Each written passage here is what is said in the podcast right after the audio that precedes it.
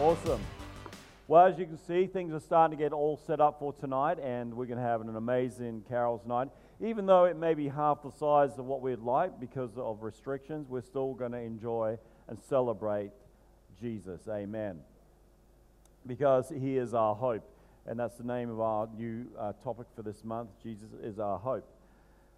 You know, I can see people already get into the life of Christmas, and I was just remarking to Richard the other day, you know, I'm just seeing more and more light displays coming up. Isn't it great? It's like a lot of carols nights and things have been cancelled because of the numbers thing, but it's like people go, well, forget that, I'm going to have my own light show. And you see the lights come out, some amazing light displays, incredible, you know, like, oh, good on them, I say. I don't know how you put those things up and, okay, you can get the tree up. It's like every year, my eldest daughter says, right, like it's 1st of December, we're going to get the tree up. And go, oh, that means I've got to get up in the roof, pull it out, and that's my part anyway. I just throw it out. There we go. And they decorate it. It looks really nice. And then it takes so long to put away, doesn't it? It's like, you just don't, it looks so nice. You don't want to do that. Plus, you don't want to put it away. And I said, let's just make it a permanent fixture. Yeah, just leave it there all year long, and it'll all be good. And but... no, it gets put away every year and pulled out every year, and but yeah. But it is a time when people start to reflect with an excitement, with a hope, you know. I mean, particularly the children, they're hoping right now that their list is going to be fulfilled. You know, all the lists of the requirements for what they want for Christmas. They're all, you know, given orders. It's like you feel like you're at Amazon or something, you know. I have all these orders coming in from your kids, and I want this and I want that. And, you know, there's a sort of a hope the kids have, like an excitement of this day. I know as a child it was like that for me, but being the kind of guy I am, it's like, I don't know if I can wait for Christmas, I need to know what I got now. And so I used to find my parents used to wrap things up early and hide them behind things, and we, you know, as an 8-year-old, I'd go looking for them, and I found them. They got onto that, so the next year they stuck them up in the roof. Well, little did they know I can climb ladders. And I remember one time even unwrapping a present, it was a soccer ball, and me and my brother were kicking it around, you know. And then we had to wrap it back up, it didn't quite look the same, but anyway, we got away with it, I think. And but this time of the year is very important, and because our focus is zoomed in onto one thing, the birth of Christ.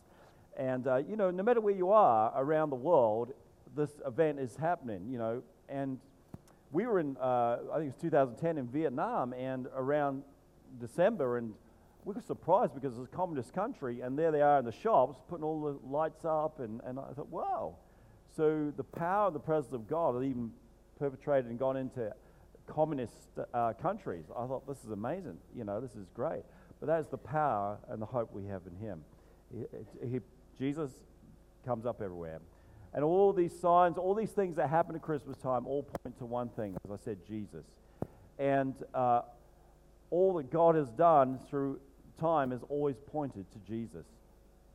And so this morning I want to bring this scripture out of Isaiah 7:14, and because I was just feeling the sense that God wants you to know that He's always pointing you in the right direction.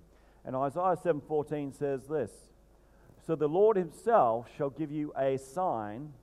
Behold, the virgin will conceive and shall bring forth a son, and they shall call His name Emmanuel," which means God with us. Let me just pray this morning if I get started.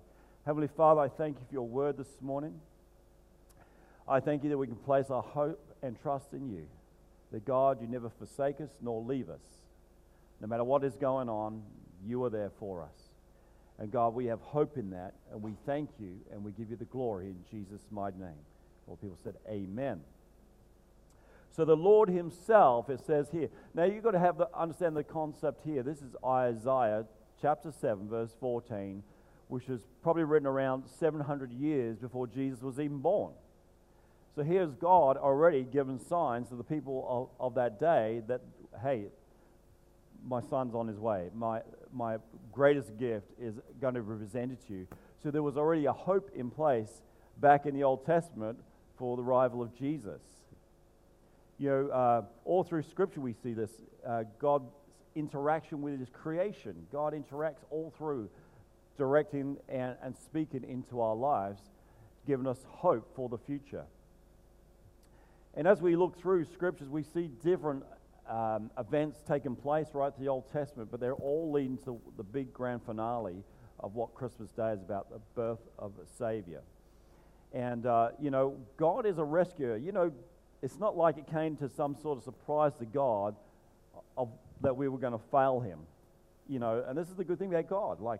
He didn't say, wow, can you imagine if you were God, what you would do with the people that failed him? Who failed you? You probably go, that's it, you're written off.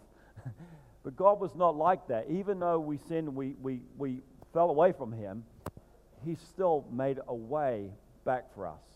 Because God is a rescuer. God loves to rescue his people. He made us. We are precious to him. And he desires for us to be with him always. But he didn't make us robots, so he cannot force you to do anything. But he's giving you an opportunity right now to come to him. And this time we focus on that opportunity. I think about some of the stories in the Old Testament of God rescuing those that followed him. And there's one such story, we all know Noah. God rescued the righteous people of that time, 8 of them on a boat, 8 of them, where everyone else turned their back against God. How would you be? There's Noah building this big ship, and he had hope that God was going to rescue him from what was about to come. But nobody had ever seen rain before, so it's kind of like, well, what's he on about? What's this thing? He would have been a laughing stock, I reckon. Everyone would go, this guy's lost it, man. He's like, well, what's he thinking? Building a boat? We're nowhere near the water. And suddenly, of course, God shut up the ark and rescued those 8 with some of the animals, and 2 of the animals, and 2 by 2 animals. And we see that hope that was placed in Noah because he believed God, he trusted God. Now he had no force, he had not seen anything like this before, so he had nothing really to go by, but he just trusted God. And that's the place that God wants you to be in today, is a place where you don't need to understand everything, but you need to trust him in everything. God gives us hope. Hope is a vision for better days ahead. It transforms us not only into the future hope, but a hope for today. Something that keeps you getting out of bed in the morning because you've got hope that something's going to happen. I used to work in a youth hostel a few years back, and some of the kids just didn't want to get out of bed.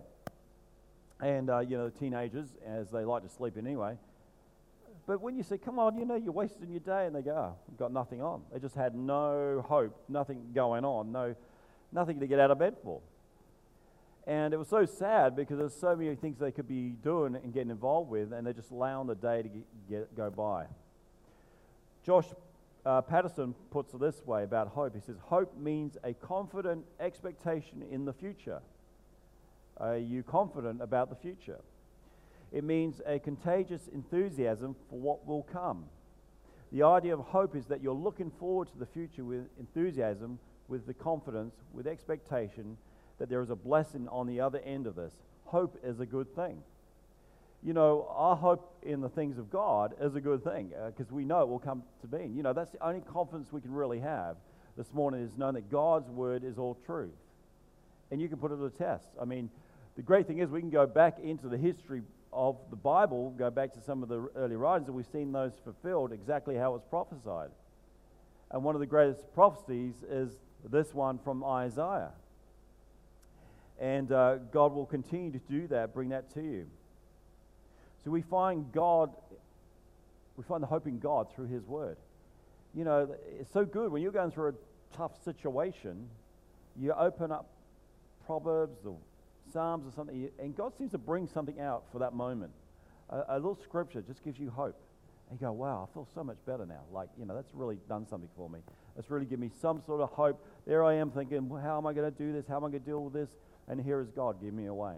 Because God will always give you a way. He will find a way where there seems to be no way if we will just trust him, if we look to him in all things. So God is both the source of our hope and our supplier of hope. He is the source of our hope and a supplier of hope. In this passage, a key passage here of Isaiah 7:14 says, the Lord himself shall give you a sign. The sign he gave, behold, the virgin will conceive and shall be brought forth a son. Jesus is the fulfillment of this promise, and no one else ever fitted this. You know, that's why we can have confidence in God. Nobody else has fulfilled all the scriptural verses that God prophesied many years before Jesus was even born. You know, they say there's something like 300 prophecies written specifically about Jesus. Where have you born, where did he come from, and even his death and resurrection, everything is in the Old Testament. So we should have confidence in that. If, you know, it wasn't like he got a couple right, he got them all right. We've actually seen the fulfillment of those prophecies. We've seen them come right. So we should have confidence in those things. And see, all through the Old Testament scriptures, God gives us signs of the, because he has a plan to send us a Savior. He gives us his plans for the world, to give hope to all mankind that would seek him. Even in the wise men, you know, this time we always think about certain stories, don't we? We see the lights, we see the characters, the three wise men and all that sort of stuff. And it's interesting because I was just having a little flick through that story again, and in Matthew 2, verse 1, it says, "Now when Jesus was born in Bethlehem of Judea in the days of Herod the king, behold, wise men came from the east to Jerusalem, saying, 'Where is he who is born King of the Jews? For we have seen his star in the east, and we have come to worship him.'" So even in the heavens, there was some sort of sign that God had shown these men that studied the stars, the Magi. I believe there's a lot of different thoughts about who these guys were, because there's not a lot in the scripture that talks about them, but there's other references to these guys. Daniel talks about these kind of guys, the Magi, and how they, you know, they're just wise men and so forth. So there was something, a sign that was even given to them to show them, point them the way. I mean, who goes following stars? I mean, you see a star and go, "Well, that's a good idea. I'll go follow that." We don't just naturally just do crazy things like that, or perhaps you do. I don't know. But the deal was, it was something special, and some theologians believe that they even knew some of the scriptures, so that would have given them a hint that something big was going to arrive. The Son of God was going to be born, and there'd be a sign. And they, looking back through a computer-generated model of how the stars move, some guys have got together and realized there was an alignment of certain stars that took place at that time. They reckon that could have been the bright star that they were following. A few, I think it was Jupiter, Saturn, and Venus, coming together to produce a bright light, which they looked at. Now, interestingly enough, there's going to be another bright star happening, which is actually two planets aligning on the 21st of December. So some people get very excited about this, you know, because this hasn't happened for some 800 years where they've been so close, and that is Jupiter and Saturn. And so, you know, there's a lot of talk going on, and you need to be ready for this one. It'd be good to watch. Because if God made an alignment before of stars to herald the event of his son coming, well, who knows if this is anything? Because we've already seen the blood moons that have taken place a few months ago and years ago, and they're all on significant days of Jewish feasts. So God has signs. It actually says this in Genesis 1:14. It says, "And God said, 'Let there be lights in the expanse of the heavens to divide between the day and night.'" And then he says, "And let them be for signs, and for seasons, and for days of the year." So God has put something. All of creation cries out his glory, and we see it in all of his creation. So he puts signs, you know, for us to see. So I'm going, wow, this is going to be an exciting event, isn't it? Like, if you can see this massive light in there, and who knows? You know, I keep saying Jesus is on his way back, and he is. So who knows if this is anything of a biblical perspective, but we'll wait and see. But as we go on in that verse, so the Lord himself shall give a sign, behold, the virgin will be conceived and shall bring forth a son. It says, they shall call his name Emmanuel. Emmanuel means God with us. So God was already proclaiming 700 years before Jesus was even born that God himself was going to be amongst us. And he was going to be amongst us in his son Jesus. See, in the past, God has had revealed himself through his works, like through the scriptures, through his writing. As it says, Psalms 19, verse 1, "The heavens declare the glory of God, the skies proclaim the work of his hands." So in the past, he's revealed himself through his works, and by his word in Psalm 19, verse 7, "The law of the Lord is perfect, reviving the soul. The statutes of the Lord are trustworthy, making wise the simple.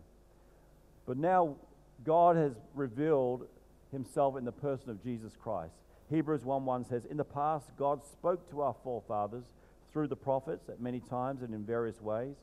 But in these last days, he has spoken to us by his Son, whom he appointed heir of all things, through whom he made the universe. The Son is the radiance of God's glory and the exact representation of his being, sustaining all things by his powerful word. Wow, what an incredible verse there. God has revealed himself, not just now by his word and his creation, but by his Son, Jesus. And of course, God sent Jesus for a purpose. God sent Jesus because this world has fallen into such corruption, such a mess. If you leave man to anything, he'll end up destroying it. You know, it's a downhill thing.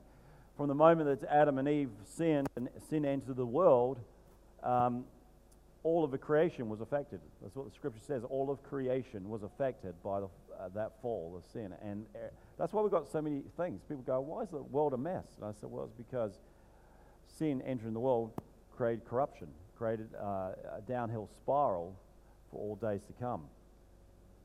But like I said, that is no surprise to God. But it was the one thing that separated us from God. You know, sin separates us from God. But God had made us to be in relationship with him. As you read in Genesis, you know, there's Adam in the garden, like with God. Wow, what an amazing thought. You know, when I read that passage, I was thinking, what would it be like to walk in the coolness of in the garden with God? What does that feel like? God has made us to have a relationship with him, to be with him. But it's this one word, the big sin word, that actually separates us from him. And there's no way we could make that deal come back together. It's only through God's own word and his own plan that gave us hope to be reconciled with him. Because sin separates us from God, but God had a plan to bring us back to him. And in Luke 2:11 it says, for to you is born today the city of David a Savior, who is Christ the Lord. It's spelled out pretty clear. There is only one Savior. And it's not our government. It's not anything to do with any person. It is a Savior called Jesus Christ. He is our hope. For Romans 6:23 says, for the wages of sin is death, but the gift of God is eternal life in Christ Jesus our Lord. So in other words, God already said, you know, the wages of sin is death. That means we're all on death row, basically. We're all on death row from our sin. But the gift of God is eternal life through Christ Jesus. And this is the one thing we're celebrating this year, is that we have a Savior. We do not have to face that eternal death, but we have a Savior.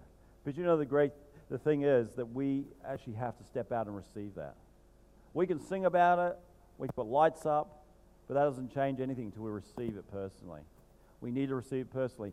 As I said, all the lights and all these fancy things that go on at this time are all signs pointing to Jesus.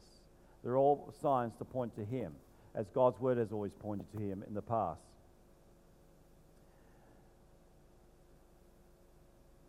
Nothing could be more clearly documented in the scriptures in that God sent Jesus to save men from their sins. Luke 19:10 says this, for the Son of Man has come to seek and to save that which was lost. The world was lost. The world is still lost, other than knowing Jesus. We've all been in that lost condition, you know. All have sinned. All have fallen short of the glory of God, and that's every one of us. There's no exceptions. I was in a big meeting years ago, 10,000 people, and the speaker just said, "Look, just stand to your feet if you feel you've never sinned." And a couple old people stood up. It was really embarrassing, I can tell you, because there's 10,000 people there, and they stand up. I don't think they really heard the question properly. And he said, look, I understand you probably didn't hear what I said properly, because we've all sinned. And they sat down very quickly. But that's the thing. We're all in the same boat. None of us are any better than others. But God, in his love towards us, decided, I'm going to give them another go. I'll give them another chance. I believe in my creation. I made them, and I love them. It's something we cannot understand. But Titus 3:3 sort of picks up of where we were. It says, at one time we too were foolish, disobedient, deceived, and enslaved by all kinds of passions and pleasures. We lived in malice and envy, being hated and hating one another. But when the kindness and love of God, our Savior, appeared, He saved us, not because of righteous things we had done, because of His mercy, but because of His mercy. How good is that? We don't deserve anything. You know, like, somehow we kind of think we can make things right with God by doing things, trying to please Him. How many times I've seen that with people? Even with Christians, they still haven't got understanding of God's grace in Jesus. What has been given to us. There's nothing you can do to impress God. You know, you can try doing everything. You know, I've been a good boy today, God, you know. Did I score some points? Am I right with you? No. Because it says we're all sinners and falling short of the glory of God. The only thing that brings us back into a right relationship with Him is His Son, who came to be born for us, to die for us, and He's coming back again for us. That's exciting. You should be excited about that, because the story's not over yet. You know, like, sometimes you hate that when you get to a movie and it's getting to the real climax part of it, and it's like, wow, this is great, and then all of a sudden it comes to an end, abrupt end, because they want to make another movie, of course, to make more money out of it. But you go, oh, what? You know, it's like, you left us here, hanging here? I want to see the rest thing. Well, the good thing here, God hasn't left you hanging, because He's already told you what's going to happen. And this is where, you know, the wise men sought after Jesus, and we also need to be wise in seeking Him. Our lives should be seeking Him daily. We should be looking to the things of Jesus, because that is where our hope lies. It doesn't lie in anything else. There's no one else going to save you. God built an ark one time. He's not going to build another ark, but He's given you Jesus, who is our rescuer. And that's the message that we need to proclaim. I said last week, you know, always be ready to give an answer for the hope that is in you. We should always be ready to say, hey, why I can put a smile on my face even when things look really grim around us. Why I can, you know, just lift my hands and praise God, because He's in control. You've got to understand this. God is in control, okay? He has always been in control. He knows what's going on.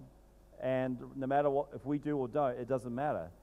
He's got a plan, and we just got to follow the plan and listen to what He has to say.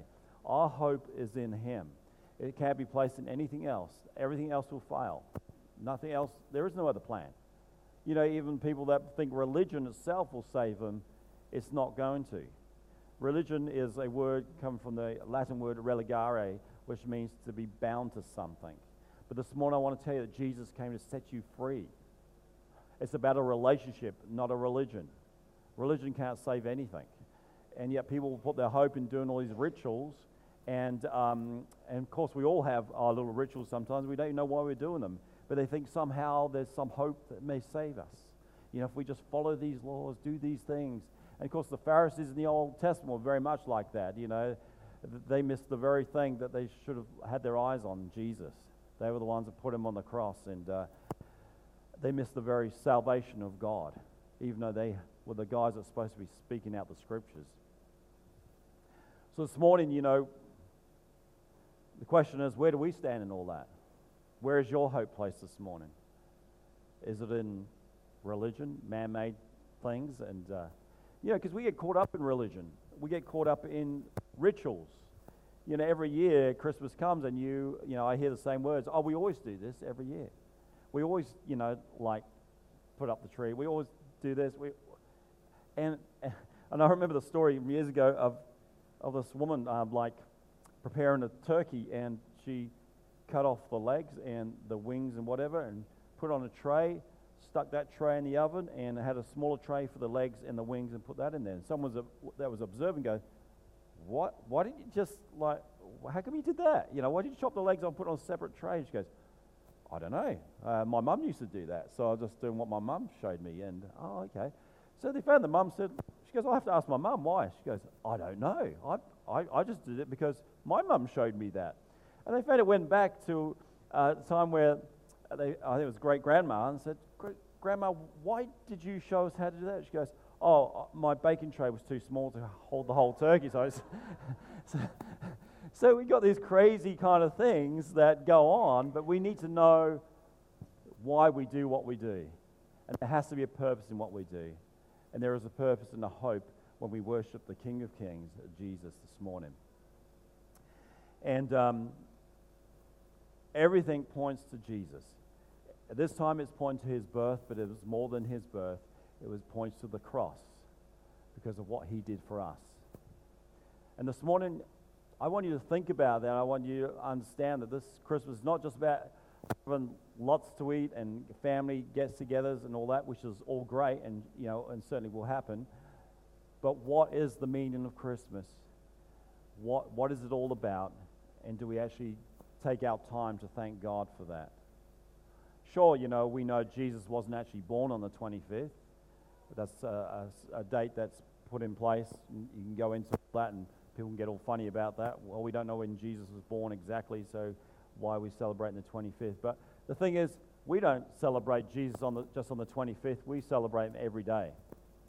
And the 25th is just for the world's purposes to come together in a focus, and that's why we do that. You know, we have a Sunday service every week. We don't, you know, and we're celebrating Jesus every week corporately. But in our own lives, we need to separately celebrate Jesus every morning. You know, you should be walking around like happy chappy wherever you go, and people will go, "Wow, what did you have for breakfast?" And you know, where people will be drawn to you and want to see that hope that is in you, you'll be have opportunities to speak that. I love those opportunities when they come. That's why you can always be ready, because this is a great time. You know, people sing songs, they don't know what they're singing. You know, like, joy to the world, the Savior's come. And you go, "Oh, you know what you just sung there? Do you know what that means?" I go, no, I don't actually. So you've got thousands of people right now at Christmas time singing these carol songs that they don't understand what they are. But you can just ask them the question. That's a great song, isn't it? What did you get out of it? Just ask me a little question, you know, do your little evangelistic thing. And you can always look for a leeway in there and go, "Well, you know what, that's a song singing about the Savior of the world." And this is an event, a true event that happened 2,000 years ago. This event split time, AD and BC. And of course, they're trying to change that now to CE, Common Era and before Common Era, trying to do away with all references to Christ. But you cannot hide Christ. You cannot hide it. And like I said, even with the shutdowns of things, look, people are rising with the lights and all the fancy stuff going on, and we're going to join in with all that. But this morning, the greatest gift that has been given to us is only a gift if you receive it, if you open up the package. You know, someone presents you with a box with a bow on it and whatever, the first thing you want to do is rip it apart and see what, unless you're a cheapskate and you just gently take the bow off and take the tape off. I can reuse that. And who's got those kind of gift bags that you've had for about 10 years? And you give it to someone, they give it back to you, and it goes on. Yeah. But the first thing is, you want to know what the gift is. And yet we have a world that is lost today that does not know what that gift is because they have not unpackaged what Christmas is all about. They have not opened the box. They have not understood that there is a hope waiting inside that box. And this morning, I just want you to close your eyes wherever you are, because I just want to make sure that you are aware of the hope that is available to you today in Jesus Christ. For Jesus came to seek and save that which is lost. If you do not have Jesus in your life, you do not have hope. You do not have life eternal, because eternal life is found in him only. And this morning, I want to ask you, do you know Jesus Christ as your Lord and Savior? 2,000 years ago, he was born. 30 years later, he died for you and I on the cross. He died to pay for our sins so there'd be a way back that we could be reconciled with God, that we could live again with him. What a great sacrifice. What an amazing event. And we have life in him. So this morning, I want to ask you, have you ever come to that point of realizing that God loves you so much that he gave his only begotten Son, that whoever shall believe in him shall not perish but have eternal life? So God invites each one of us to have that relationship with him, but it comes through his Son Jesus, who paid the cost for that relationship to be restored. So this morning, God gives that gift to you freely, but you need to receive it. So I want to ask you, with every head bowed, eyes closed in this auditorium today, have you received Jesus? Have you received the gift of life? If you haven't, it's one prayer away. It's just one prayer. And I'd like to take you through that prayer if that's you this morning. Wherever you are, if that's you, just so I know who I'm talking to, just raise your hand if you would like to receive Jesus as your Lord and Savior. Or perhaps you've once done this, or you're not sure even. Let's be sure, because He's coming back again. He's coming back. Will you be ready? Just raise your hand wherever you are this morning if that's you. You want to perhaps see that hand. Thank you, Jesus. Thank you, God. Yeah. You know, in these sort of times, God gives you an invite. And the invitation comes. You can feel the pull within your heart. You can feel something moving within you. That's God speaking to you. He will not force you to do anything, because He's a God of love. But He so wants you to be part of His family. He so wants you to know Him.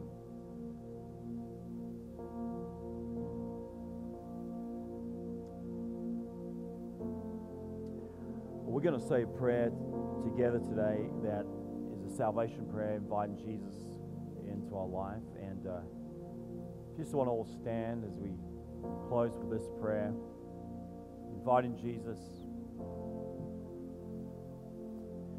Repeat after me. Dear Lord Jesus, I know that I'm a sinner,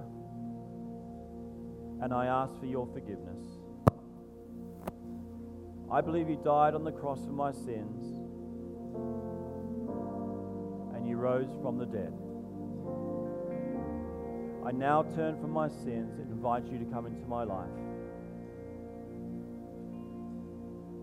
to be my Lord and Savior. I thank you now. Amen.